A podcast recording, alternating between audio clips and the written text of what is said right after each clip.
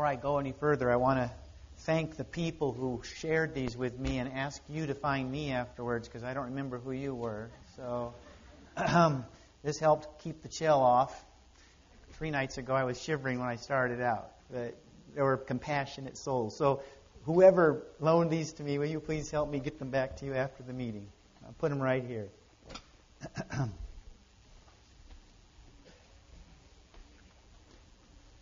and also one just one little kind of I don't know what before we have the prayer. I just want to say I've had a number of people that have spoken to me over the course of the time we've been here with comments about it's been clear in the presentations that a personal relationship with Jesus is the core of Christianity.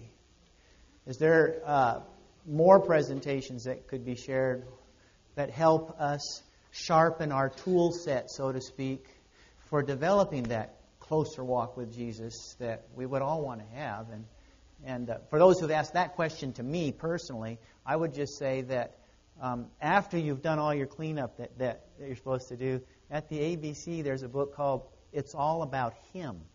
And that's a book that um, I wrote a few years ago. And actually, as we go, as Margie and I go from church to church doing the revival seminars, the object of those seminars is to try to help people sharpen the tools so that they can grow in their personal walk with Jesus and experience a richer uh, revival. And um, nine of the 13 seminar presentations are actually contained as chapters in that book. So you don't have to invite us to come to your church. Buy the book, save yourselves a lot of time, get right on it, get your revival uh, experience growing even um, with, with, with, this small group. And anyway, that way, I'm sure that book's probably on sale at the ABC. I haven't checked, but so that's that. I always feel awkward saying anything like that because I hell I just hate making I hate the feeling of self promotion, and so you need to understand the only reason I said it, it's not self promotion. I, I want people who want to know how to know Jesus better and want a few tools to have them because I want you to know Jesus better. That's what I want. And I don't care whether I got zero royalty. That's not the issue. I just want you to have a closer walk with Jesus, just like I want to have a closer walk with Jesus. So please forgive me for sounding like maybe I was promoting something. And let's pray and get on with other things. Heavenly Father, it has been good for us to be here.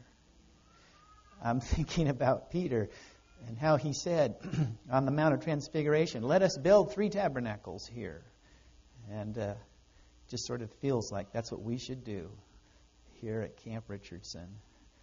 Um, Margie and I have so appreciated the, just the privilege it's been ours to mingle with your people here.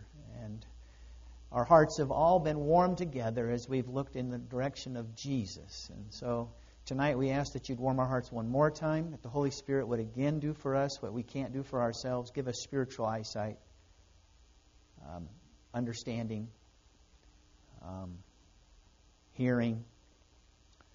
Just anoint each one of us. And again, I would ask that you'd push the enemy and his angels just so far out of this area that we have unobstructed channels to receive your blessing. I just pray this in Jesus' name. Amen. When I was going to school as an eighth grader, back before we had driver's licenses and things like that, on Sabbath afternoon, many times, a friend of mine by the name of John Worth and I would go for bicycle rides, long bicycle rides on Sabbath afternoon, out through the country roads, away from town. And, um, I remember one particular Sabbath afternoon when John and I had gone for a rather lengthy ride, and it, it had all been good, and we reached a sort of a goal or destination, and we turned around and we were starting to come back. And we were going through sort of a, you know, it's pretty rural area. In fact, there were farmhouses along the road. And I was going ahead of John. And as I was pedaling along, approaching on a flat road, as I was pedaling along this flat road, approaching a farmhouse to the right, suddenly I heard what I'm sure was probably the largest dog in America barking like he meant business. and that I was business. And uh, my heart kind of sank within me because I've never been a big one on um, dealing with dogs that bark and snarl and bare their fangs. And um, I've always been impressed with my wife Margie because I don't know what it is about her, but she. We were just up in Alaska camp meeting. We went for a walk and we came around a corner and one of those kind of dogs came after us and I quickly hid behind her and that dog came up to her and she's like in that dog's face, you know. She's telling it to get out of here, go home, just leave us alone. You're not going to deal with us today. And the dog was very obedient and apologized profusely. Offered to kiss Margie if, you know, if she wanted one, but, you know, anyway, the dog left us alone and I was glad for Margie. That's been the way she's been. She doesn't seem to be afraid of those dogs. They tell you, or they tell me, that the dogs won't really bother you if you don't let them know you're afraid of them. That is just the most ridiculous counsel.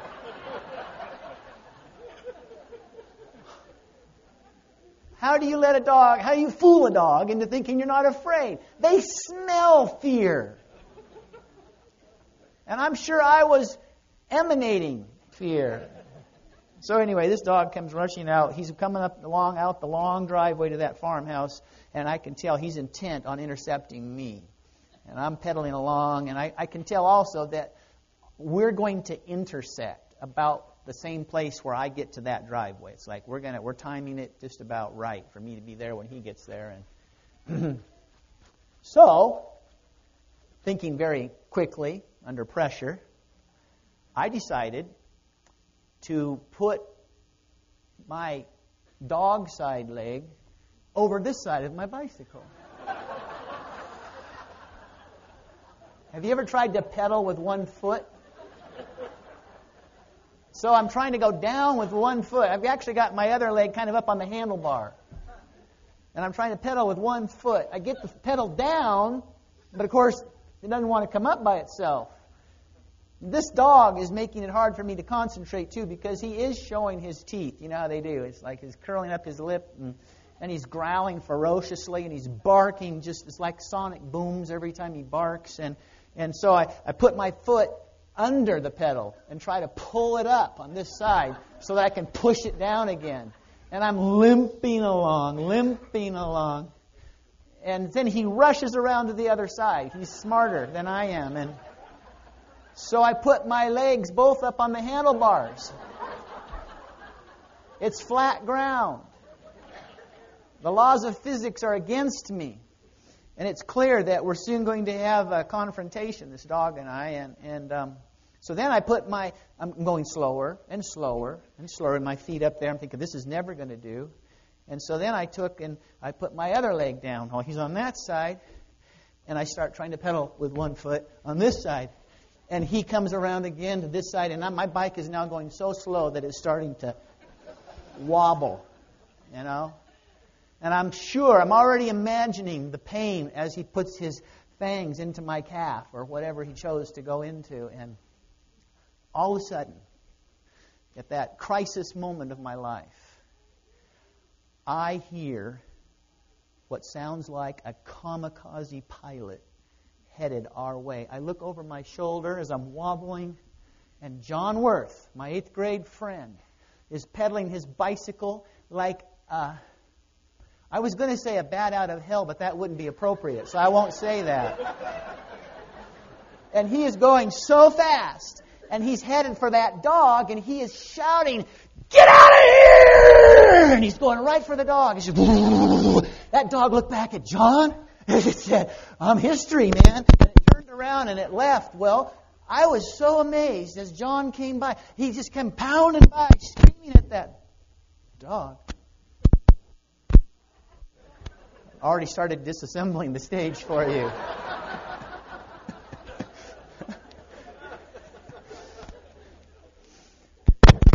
Man, I think I ruined it. Is it the microphone? Must be the microphone. There. Oh, okay. Yes. I have repaired it. there is no charge. So, back to John. He's screaming at that dog, get out of here! And he's pedaling right for it. And I'm in just stupefaction watching him come in. I'm thinking, what a brave guy, you know, and he's ready to sacrifice life and limb on my behalf. And, and I'm just watching. And he goes right on by me. The dog's turned and started to run. And, and, and then as he goes by, he yells at me, Pedal! Ah, yes. And so I began pedaling and we got out of there. And you can see that I'm alive yet, and it didn't, you know, I still have to get counseling for it, but. The, the thing that stood out in my mind about John that day was that he was willing to be bitten so that I'd have a chance to get out of there. He was willing to offer himself to that dog if that's what was going to take. You know, he's trying to scare it, but he knew that there's a possibility that dog might not be scared. And he was coming at it anyway, willing to offer himself on my behalf. Now you see where I'm going with this illustration. I want to look with you at John 18. And John 18 begins in a quiet place. It's the Garden of Gethsemane. Jesus has frequently sought quiet places for prayer. One of the things that you see over and over in the Gospels are comments like this rising up a great while before day. He went out into a solitary place and there prayed. Isn't it interesting? The Son of God felt it necessary to begin his day with quiet time alone with the Father, communing, communing, connecting. And doesn't it just sort of strike you that if the Son of God needed to have daily connection with the Father, that human beings might benefit by time with God in the morning too? And throughout the day? Jesus frequently sought quiet places for communion through prayer. And I guess the question I'd start with with you as we begin this contemplation is do you have a quiet place to meet with God day by day? You know, sometimes you won't have a quiet place unless you get up earlier to have it. Do you have a place that you go regularly, systematically, for the purpose of communing with God, meeting Jesus? in His Word. Judas is going to arrive soon here in Gethsemane, and the trouble will intensify. But first, we find Jesus alone with God. The reason he was able to stand so calmly before the mob a little while later was because he had been bowing low before the Father. That's where he got his strength. That's where he got his power. Some people pray when Calvary hits, kaboom, and there's a crisis in their life. They pray, they resort to prayer. but you know, there's a story that Jesus told, a parable, about a wise man who built his house. You remember those motions? From kindergarten or whatever, whatever grade that was in that we were doing that? The wise man built his house upon the rock. Remember that? And the foolish man built his house upon the what? Sand. And then the floods came, the rains came down, and the floods came up. Remember that? And the rains came down, and the floods came up. And the house on the rock, what happened to it? It stood firm. The house that was built on sand, what happened to it? It did we, did we say splat? What did we say? I don't remember what we said. Went flat flat. Okay, so the house on the sand went flat. Now, obviously, Jesus is trying to tell us that the foundation is important, right? And of course, remember that He is the rock. So that's important. And that's a good, a good thing to learn from that parable. But there's something else to learn from that parable that often goes overlooked. And this is it. When the rains come down and the floods come up, it's too late to change foundations. Nobody changes foundations when the crisis hits. So if you're waiting for the last trolley out, if you think you're going to keep monitoring world events And when you see it getting close to the things you've read about and studied when you were younger, and you're going to try and make your connection with Jesus then, you know what? It's going to be too late to build a new foundation. You won't do it. So here's an admonishment and encouragement to us in that story to build on the rock now. Now. Climb up on the rock now. Huh. Smuts Van Rooyen. Anybody know Smuts Van Rooyen? Not very many, huh? He was a teacher I had at Loma Linda University, La Sierra campus, and a pastor. And um, at a camp meeting one time I was at, he was speaking. And he told me a story that had just happened to him. I'll never forget him as he told this story to me. He told the story with such obvious emotion that it was clearly deep, going deep in him. This is the story he told me. he said that uh, they were at camp meeting, a previous camp meeting that they just come from, him, his, his wife, and him, himself. And, and one night, and they had, they had to sleep in, in oh, it was Soquel. It was back when they, I don't know if they still do, but it was back when they had those those like metal frame beds with the foam mattresses and the springs around the side and you know and they sag really you know in the middle. And and he said that he and his wife each had their own single bed in a tent. And he said that he had a dream that night. And in his dream he was with his church members. He recognized his own church members. He was a pastor at the time. He recognized his own church members. And in his dream he was at the beach on a Sabbath afternoon for a church potluck. And they were all down there and they were getting their things ready to have a little potluck. And, and um, there was a guy with a guitar and they were going to have a little sing along. And food was being laid out and, and, and blankets were being put on the sand. And there was a great big rock right beside the beach that they were on. And all of a sudden, in his dream, Smuts felt this strong conviction that they needed to get off the beach and climb onto the rock. And it just was so overpowering that he said to all of his church members, You know, we need to get on this rock. We just need to, we need to stop what we're doing and we need to climb on the rock. Who will climb on the rock with me? And they all laughed at him. He said, We came here for a potluck. You know, the tide's going out. There's no big deal. No need to worry about this. Um, we're not getting on the rock. We're getting ready to eat. Well, Smuts was under such a burden that they needed to get on the rock that he went over and started climbing this large rock. A couple of his church members joined him. So there's like three of them going up the rock together. This is a dream he had. And then he said, just about that time, a large wave unexpectedly came in, swept all the way up, got the food wet, and then receded. And he called back to his church members, You see, I think we need to get off the beach. We must climb onto the rock. Please join us now before it's too late. And they all laughed and they said, No harm done. We can ring the we can wring the blankets out, and most of the food's going to be okay. And that's just one rare freak wave, and it's okay. And he kept begging them to climb on the rock with him, but they wouldn't respond. So he kept going higher and higher. All of a sudden, another wave came in, bigger. This time, it got everybody wet.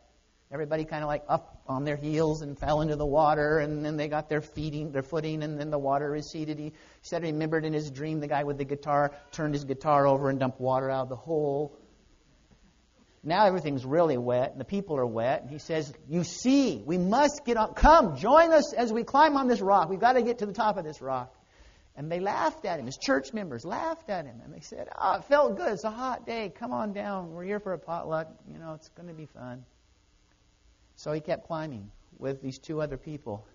They got almost to the very top of the rock, and there was an amazing thing. There was a door in the rock. It's just like carved into the rock. And it had a little porthole, ship's window in it. He says he pushed on it, and the door opened, and he and the other two people walked in, and there was a little room in there. They shut the door, and then they looked through the porthole window. And as they looked through the porthole window, in his dream, he said, that suddenly it was as though the ocean inhaled and all the water just backed off to the horizon, just and he's looking down, and he said he could see kelp beds with the kelp laying over. He could see old tires and stuff on the floor of the ocean. He could see derelict ships down there at the bottom of the ocean, and just the ocean floor stretching out to the horizon.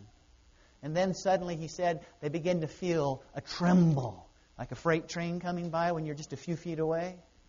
The earth was shaking, the rock was shaking, and as they looked through the portal, they saw this wall of water that seemed to reach clear up into the highest part of the sky, and it was rushing towards the beach, and it crashed on the beach, and the water surged all the way up above the window, and then receded back down again. And when it was over, he looked down through the window, and he saw the dead bodies of his church members strewn across the beach. Well, he was so he woke up at that moment from the dream. And he was so terrified by the dream. It seemed so real to him at that moment that he got out of his little bed and he went over and climbed into bed with his wife on that little single bed with the, you know, springs and all. And she said, "Smuts, what are you doing?" He said, "I had a bad dream." And she, she said, "Go back to your bed." You know, you must have eaten too many burritos tonight or something, but just go back to bed. So he went back to his bed. He didn't tell her the dream. He didn't tell anybody the dream. And finally, he fell asleep. Two weeks later, he was back at his home church, preaching on Sabbath. This is not a dream. This is what happened. Two weeks later. After church, he was shaking hands with the saints as they were going out the door. And there was one of his church members that was standing in the foyer off to one side, obviously waiting to talk to him. Finally, there was nobody left, just he and the church member. church member came over to him. Smut says, You've been waiting for a while. Is something on your mind? He said, Yeah, actually, there is. He said, um, I feel real foolish about what I'm going to say to you. Smut says, Oh, don't worry. You don't have to feel foolish. You know, it's not going to be a problem. Say whatever's on your heart. He says, Well, no, I feel very foolish because I've never had anything like this happen in my life. But he said, I had a dream. And in the dream, an angel appeared to me. And the angel said to me in the dream, I want you to give a message to your pastor. And I want you to do it this Sabbath. You don't need to understand what the message means. You just give him the message, and he'll know what it means. He said, I feel like a fool telling you that because, I mean, what if I just ate too many burritos, you know? Smut said, "Oh no, come on, go ahead. Tell me, tell me, tell me what it was." And the guy said, "The message." The angel said, "Tell your pastor to keep urging his people to climb onto the rock. Climb onto the rock." Wow. And as Smuts told me that story, he started crying. That was how real it was for him. We've got to climb onto the rock now, not later, now. And the way you climb onto the rock is by seeking to become better acquainted with Christ day by day in His Word. Jesus was doing his homework. He had put his foundation on the rock, the Father. He was communicating and spending time getting his spiritual life charged and recharged on a daily basis. He'd asked the disciples to pray. You remember that. He asked them to join him in prayer. They meant well, they intended to, but they didn't. They kept falling asleep. I wonder if perhaps he's tried to urge you to prayer, but you kept falling asleep. The bed was soft, the pillow was warm. I mean, the bed was warm, the pillow was soft, and you you just said, well, you know, not right now. Not right now. What a picture. Three times Jesus comes to the disciples and he says, Could you just pray with me for one hour? He's begging them to pray with him. The human heart in sorrow or in crisis craves companionship. And one of the things that was going on for Jesus at this point was that the Father was already beginning to separate the sense of his presence from his Son as Jesus began to assume the weight of the sins of the world. And so there's this exchange going on, right? And Jesus is feeling more and more alone. And in his loneliness and in his, in his crisis moment, he comes to his disciples and he said, Would you please pray with me for just one hour? These are the same people who earlier had said they'd never forsake him, you know. They're going to be with him to the end. But they can't stay awake.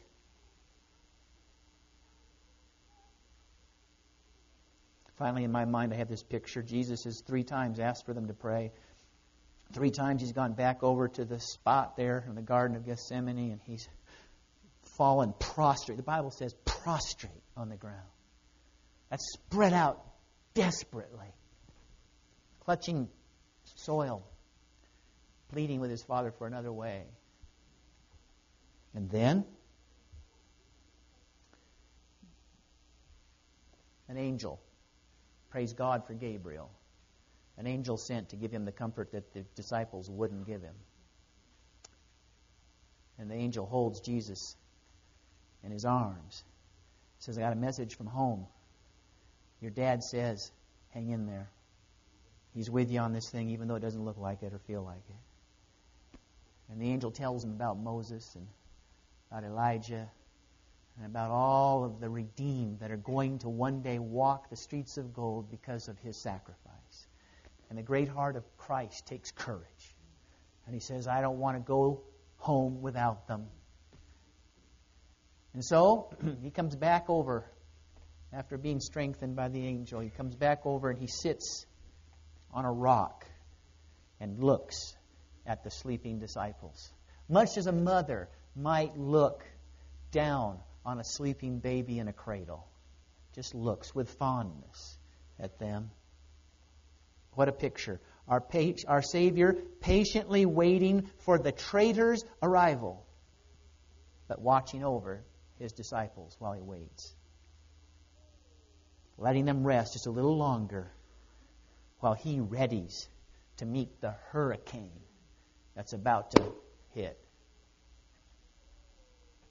and the hurricane hits. 600 soldiers, thugs, tramps, ruffians, scoundrels, and some priests. What a company they're keeping, huh? Some pastors. John 18 is where we're going to pick it up now, beginning with verse 4. I'm going to put it on the screen. Jesus fully realized all that was going to happen to him stepping forward to meet them, he asked, Who are you looking for? Jesus of Nazareth, they replied. I am he, Jesus said. And as he said it, they all fell backwards to the ground. Once more he asked them, Who are you searching for?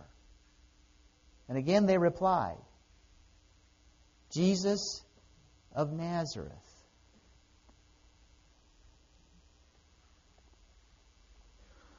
Everyone is searching for Jesus, whether they know it or not. Everyone is searching for Jesus. There's a song that used to play on the radio when I was young looking for love in all the wrong places people have been looking for Jesus in all the wrong places. Everybody has a God shaped vacuum in their heart, and it will never be filled or satisfied until Jesus abides there. Never. I'm interested in the fact that Jesus said, Who are you looking for? There's some real meaning in that, I think, for us. Who are you looking for? he did not say what. A lot of us have suckered for that one. What to do, what not to do, focusing on what. It's a dead end street. It's a place to get bruised and bloody, beaten. What? What to do, what not to do trying hard to stay out of trouble and do what's right, trying hard to hold badness in check. You know, badness held in check is not righteousness. And it would be good for some of us to recognize that Just because we aren't in jail doesn't make us savable. He didn't ask what. He didn't ask why either.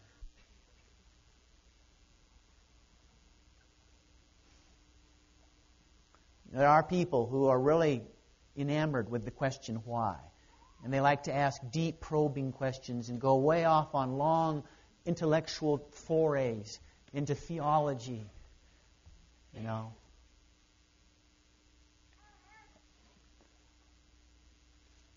But Jesus didn't ask why. He didn't ask when either. That's another question that we seem to get sidetracked with. When? When's he going to come? When's the final? When's the Sunday law? When's this? When's that? When's the Pope going to sign up with, uh, the, with America? When, when, when? And we have these people that just love to watch the timeline in the news. And they have their little clip outs and they keep posting the pastor on how it's coming down and it's getting closer. Look at this. Did you know that Bush just had this meeting? Or did you know that Obama's going to, you know what just happened? When, when, when, when? What? You know what? if you don't know who, when's not going to matter. And guess what else? If you know who, when doesn't matter either. Because whether you die tonight or whether you live till Jesus comes, if you know who, you're going to come up on the right side. If all you know is when, you're lost for eternity. Those timelines can be more of a hindrance than a help. And I've been thinking a little bit about why people are so concerned with when. At least one possible reason is they've still been working hard at trying to do what. And they realize that doing what isn't easy and they keep failing and falling trying to do what. And so if someone could just tell them when is about to happen, then maybe they could buck up and do what for a few days and make it through across the line before it's too late. So they want to be scared into doing what right.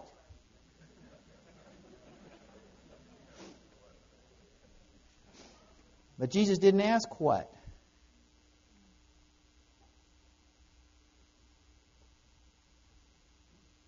Jesus said, Who? Who? Who are you looking for? They said Jesus, but they really didn't think he was the answer to their search, to their deep, personal search. They didn't think so.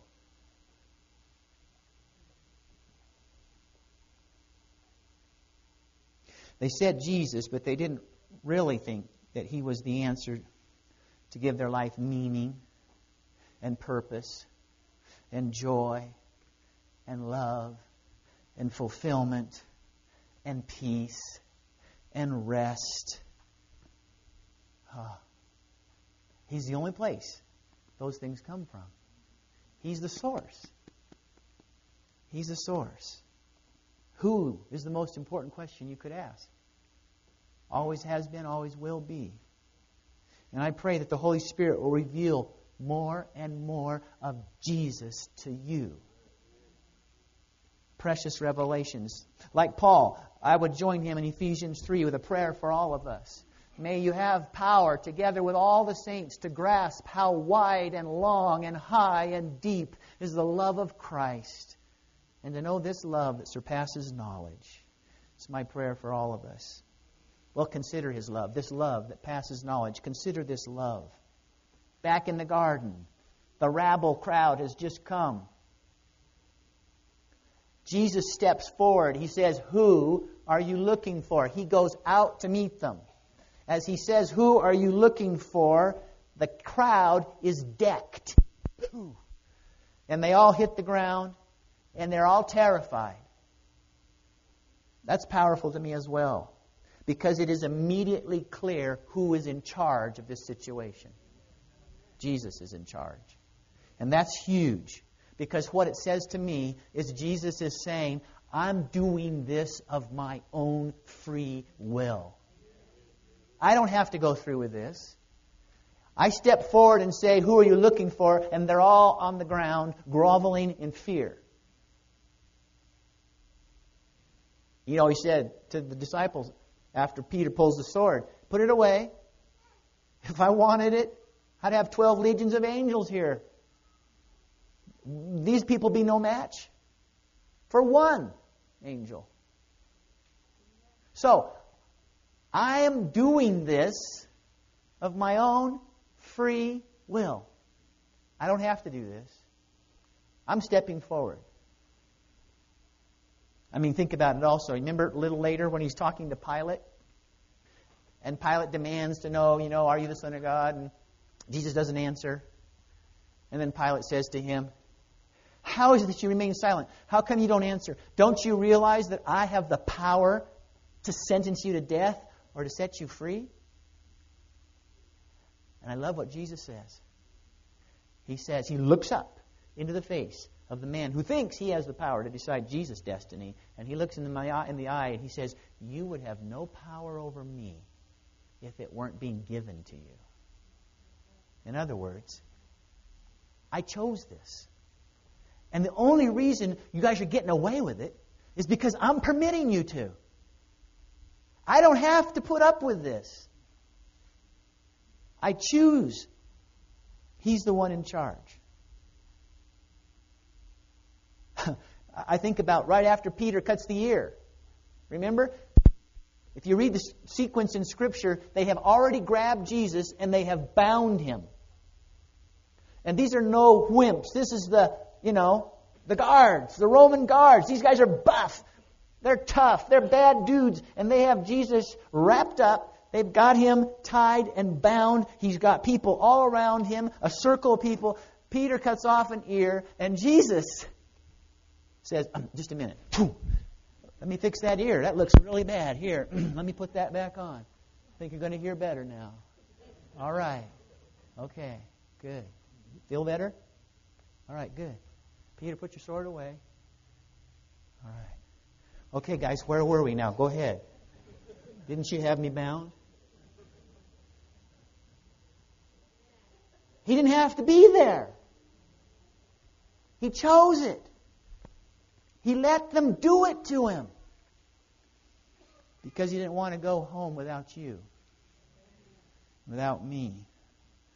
Consider his love. Then consider his love. Now hear his words. he stepped forward. Notice the condition that he puts to them on behalf of this little band of disciples. And actually, I can hear him putting forth this condition on behalf of you and I as well. John 18 8. Jesus answered, I have told you, because they just said, you know, we're looking for Jesus of Nazareth the second time. Jesus answered, I have told you that I'm He. Therefore, if you seek me, let these go their way. Another version says, let these go free. Okay, so I'm here. You're looking for me. You got me. Now let these go free. The dauntless lion of Judah steps boldly up to the face of his enemy. He does not wait for them to attack. He goes forth to meet death. He gives himself up voluntarily for us. Our Savior goes to meet his enemies and he says, Here I am. I've come to give myself up. There's no need to hunt for me. I'm here. There's no running. We're not going to run. We're not going to fight. I'm here. One thing, though. One thing. You've got me. So now you let these people out of here. And it proves once again he's still in control because they let him go. He's still calling the shots. The care of Christ towards his people amidst tremendous agony of heart. He's had to wipe the bloody sweat from Gethsemane. He knows what he's about. That, that verse begins saying, knowing full well what was going to happen to him, he stepped forward and said, Who are you looking for? Knowing full well knowing full well. He wiped the bloody sweat. He knows what's coming next. And instead of thinking of himself, he thinks of his friends. You've got me. Now let them go. Let these go free. You know, we don't fault people who overlook us when they're experiencing crisis situations in their lives. Someone's in big trouble. Something comes down, their house catches on fire, and they were supposed to meet you for a dinner appointment, and they don't show up, and you're down there waiting and waiting, and they never do show up, and finally you try calling them and you can't get them, uh, you just get voicemail, and the day later you find out their house burned to the ground. They didn't make it to the meeting. And they say, call you, and they say, hey, I just have to apologize for missing that appointment. My house burned down yesterday. And what do you say? Well, could have called. I mean, I sat there in that restaurant for an hour. I didn't even order anything. I was hungry. You could have at least called. You could have had the courtesy to call. No, you wouldn't say that. Whoa. Okay. No, if someone's having their house burned down, someone's in a crisis and they say, I'm sorry, I forgot that. You say, Oh man, don't worry about it. You had plenty to think about. You had all kinds of stuff on your mind. This is a small deal compared to what you were going through.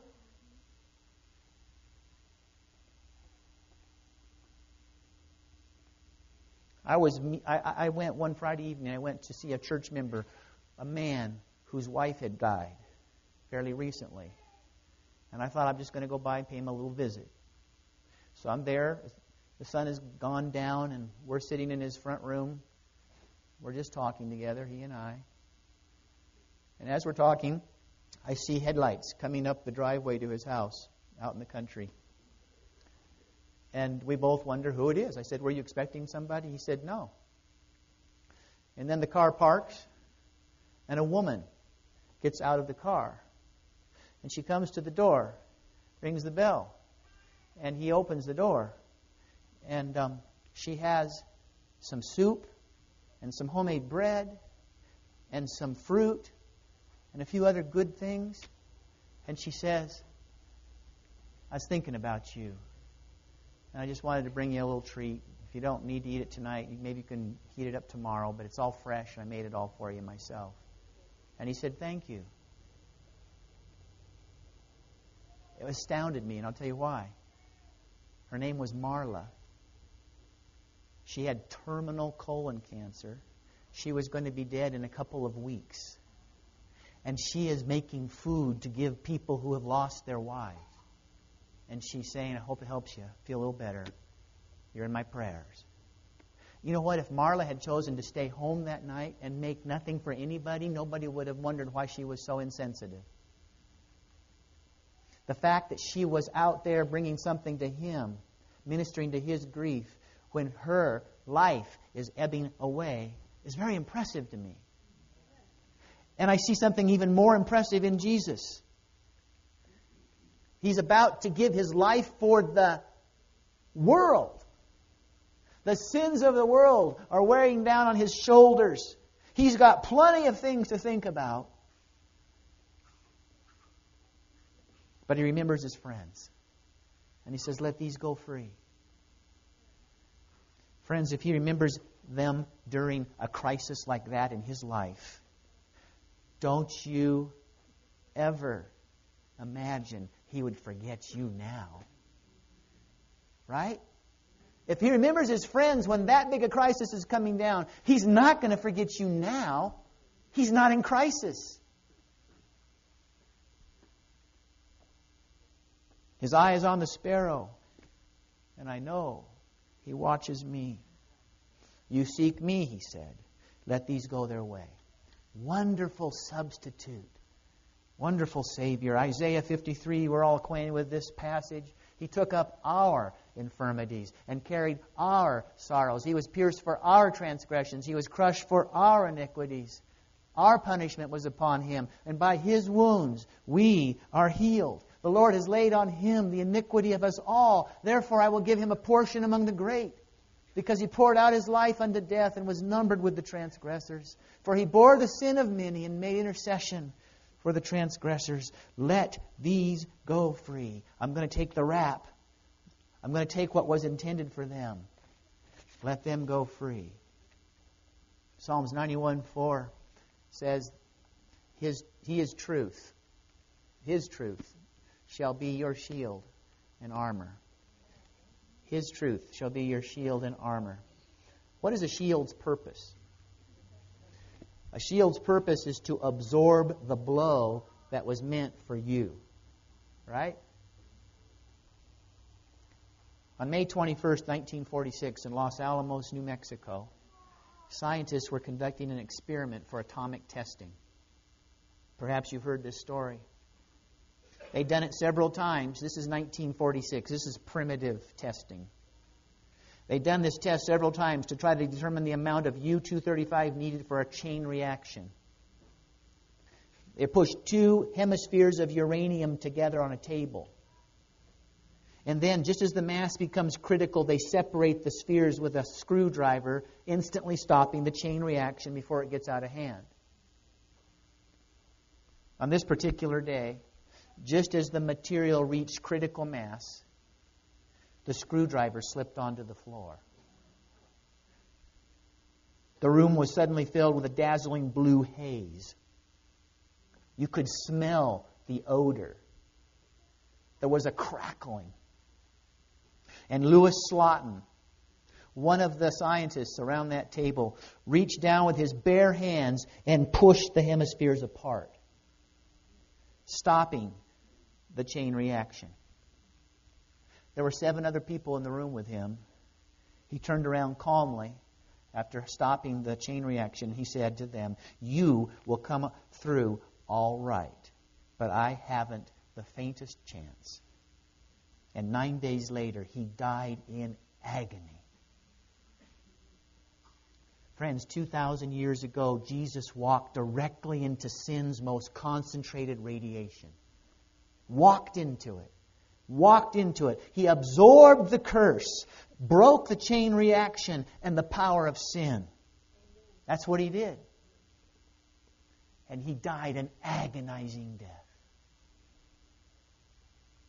You remember justice? Justice. The wages of sin are death. I used to misunderstand that. I wish we'd had time to talk more about this this week. We didn't. But there's some real value in doing a study together on what sin really is. For far too long, we've thought sin was misbehavior bad deeds. And so when I read that passage, the wages of sin are death, I, I always interpreted it like this if I mess up, God's going to spank me, He's going to punish me, He's going to kill me. So if I misbehave, bam. I came by that misunderstanding fairly honestly. I can remember being in the foyer one Sabbath after church and hearing a couple of the saints talking to each other about a young man went to our academy, who had gone skiing on Sabbath, snow skiing on Sabbath, actually come to Lake Tahoe to ski on Sabbath. And he had taken a fall, and his binding hadn't released, and he broke his leg. And I remember hearing the saints talking to each other and saying, Oh my, did you hear about, you know, Johnny? He was up there skiing at Heavenly Valley on Sabbath, and he broke his leg. And one of the other saints said back, Oh, he should never have been skiing on Sabbath. And the other one said, Yeah, I know. That's why he broke his leg. What's what's the picture of God you get there? You break my Sabbath, I break your leg.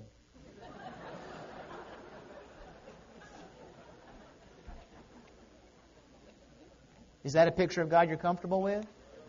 No, not me either.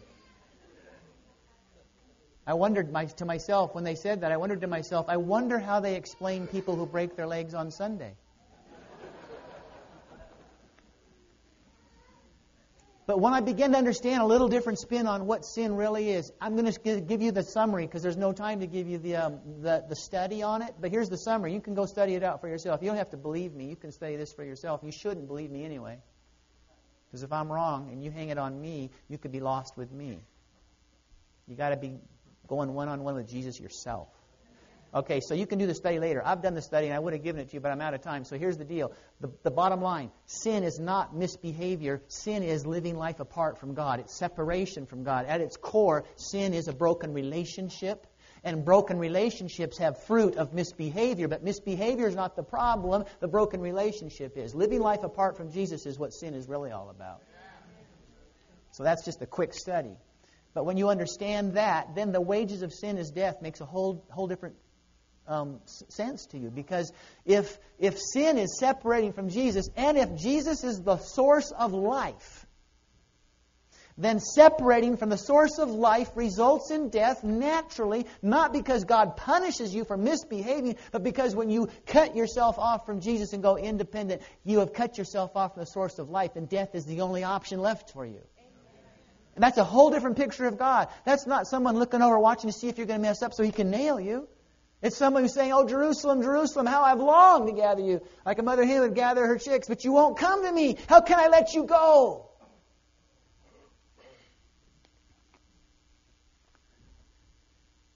justice comes.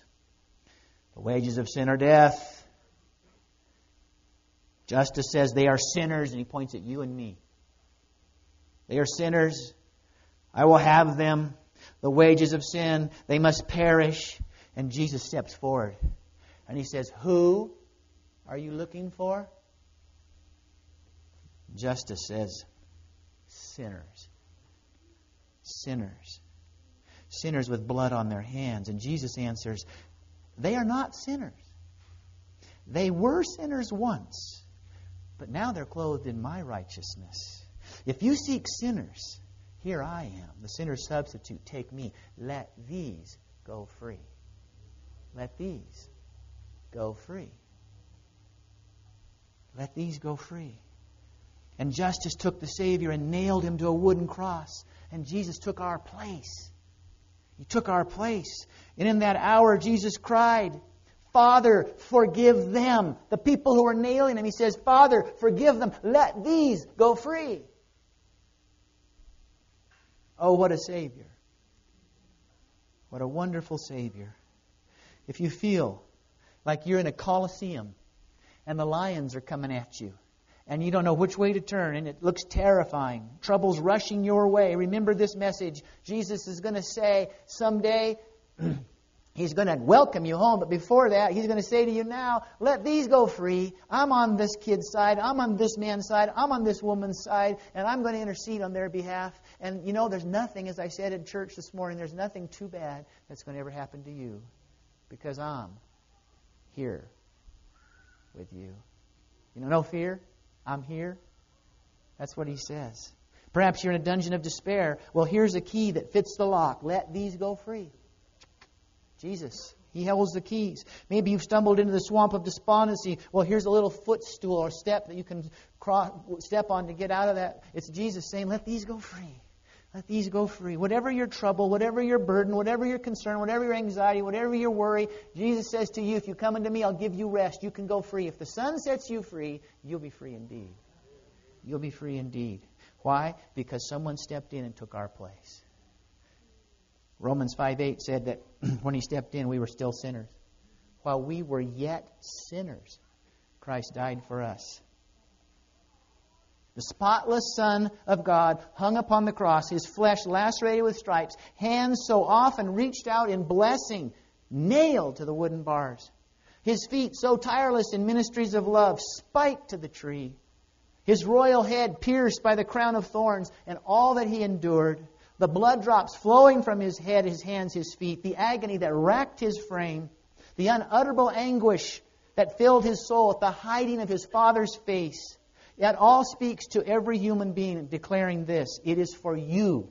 It is for you that the Son of God consents to bear this burden of guilt. For you. It is for you he spoils the dominion of death and opens the gates of paradise. For you he stills the angry waves and walks across the foam capped billows. For you he makes devils tremble and disease flee. He who opened the blind eyes and called forth the dead to life, he who had the power to raise the dead, let himself die for you so you could go free. He offers himself upon a cross as a sacrifice out of love for you. Ernest Gordon, in his book Miracle on the River Kwai, tells a story about Japanese soldiers forcing prisoners of war to build a railroad. And they're uh, overseeing this construction of the railroad. And one day, this group of POWs is working on the railroad and forced labor, slave labor. And um, it appears that a shovel necessary to do the work has come up missing. And the enraged officer who's overseeing this particular group of workers demands to know where the missing shovel is, demands that the shovel be produced, demands that the thief who took the shovel confess right now. And he's getting more and more angry. He's just becoming rabid with his rage. But nobody answered. Nobody budged. Nobody responded. He pulled out a revolver and he threatened to kill every one of those POWs one at a time until the thief confessed. Nobody said anything. They all stood there looking at him blankly. Then he pulled the hammer back, put the safety off, pulled the hammer back, put it to the temples of one man. And as he put the gun to the temples of one man, another man stepped forward and said, I hid the shovel. I took it. And this officer lunged for the guy, took the backside of his pistol, and smashed him in the skull. The fellow fell to the ground. Then he grabbed, the officer grabbed another shovel that wasn't lost and began hitting the guy, flailing the guy with a shovel in front of everybody until the guy was just a bloody, bruised pulp. And the man died right there in front of all of his fellow prisoners. Then the officer demanded that the survivors pick up the bloody corpse and carry it on to the next tool check spot. And when they got to the next tool check spot, they discovered the shovel had not been missing at all. It was right where it had been left. And suddenly all those prisoners realized what had just happened. An innocent man had said, I'll take the blow. Let these go free. Let these go free. An innocent man stepped up and took the death sentence for everybody else. Friends, we are still prisoners of war, and we are trapped in a concentration camp. It's called the world of sin. But the war is not over yet. The war is not over yet. There was a folded napkin in Joseph's tomb. You know what that means? This is a cool thing. I've been told. I love it. I'm going to share it with you. Remember, as John tells the story of Peter and himself racing to the tomb? And then looking inside, he describes seeing the burial headcloth neatly folded and left sitting there where Jesus' body had been laying. You remember that? Well, there's a Hebrew tradition. Masters with servants, when they go to eat a meal, the servants would wait on them. They'd stand back and they would wait on them and they would take things and bring things and so on. Well, the Hebrew tradition is this that the master gave cues to his servants whether or not he was done eating or not, if he had to get up for some purpose, to take care of something, if he was done eating, he would wad up his napkin and stick it on the plate in a wad. If he was done. And the servants knew that that meant that when he walked out of the room, they could clear the table. But if he was not done yet, was just going to take care of something and then return to finish, he would fold the napkin and set it to the side. Oh, I just love this. Jesus steps out of the tomb on Sunday morning. He steps out into glory. Gabriel says, Son of God, your Father calls you. He steps out of the tomb. Everybody in the whole heavenly universe is waiting to welcome him home. But wait a minute. Wait a minute. Hang on, Gabe. Jesus goes back into the tomb and he folds the napkin and he sets it down, which is his way of saying, It's not over. I'm coming back. I'm coming back. I am coming back. And when he does, in the clouds of glory, I can just hear him shout across the ages Let these go free. And the redeemed will rise to meet him in the air, and we'll go to a place where we will live free forever, free from pain, free from sorrow, free from heartache, free from sadness, free from loneliness, free from rejection, free from any and every negative thing, free forever because someone took our place. His name is Jesus. And if there was one thing that Margie and I would want you to remember and to have gotten from our sharing with you this week, it's contained in the song we're going to play on the screen right now as we close. It was written by uh, some preachers who happen to also be musicians. And I just want you to hear our hearts in this message.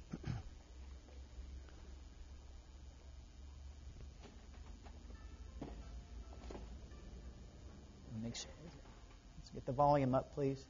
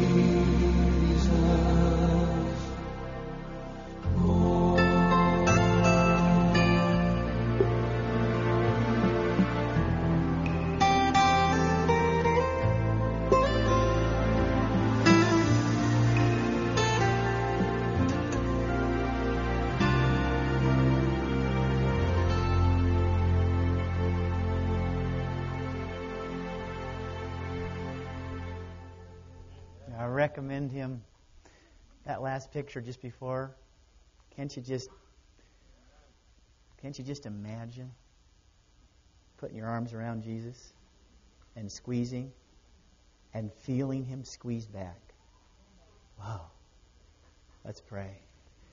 Lord Jesus, we want to love you more. We want to know you better. We want to fellowship with you every day, not just at camp meeting, not just on Sabbath. We want to experience this invitation to friendship that you've extended our way. I just can't conceive of love like yours. That you would come to this planet, that you would let them do the things they did to you, and that you would say on behalf of your disciples, let these go free. That you would say on behalf of each one of us here tonight, let these go free. These are my friends. Let these go free. Ah. Thank you. Thank you. Thank you. It's exciting to see that everything is converging on our planet for meltdown. It's exciting to recognize that more and more people are also getting to know you and, and are talking about what a wonderful friend they found in Jesus. It's exciting for us to consider that in just a little while we're going home.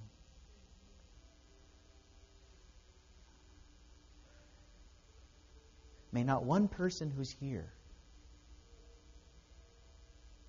be left behind when you come for your friends. And may each one of us tell others about what a friend we've found in Jesus. It's my prayer. In your name, Lord Jesus, in your name, name above all names, amen.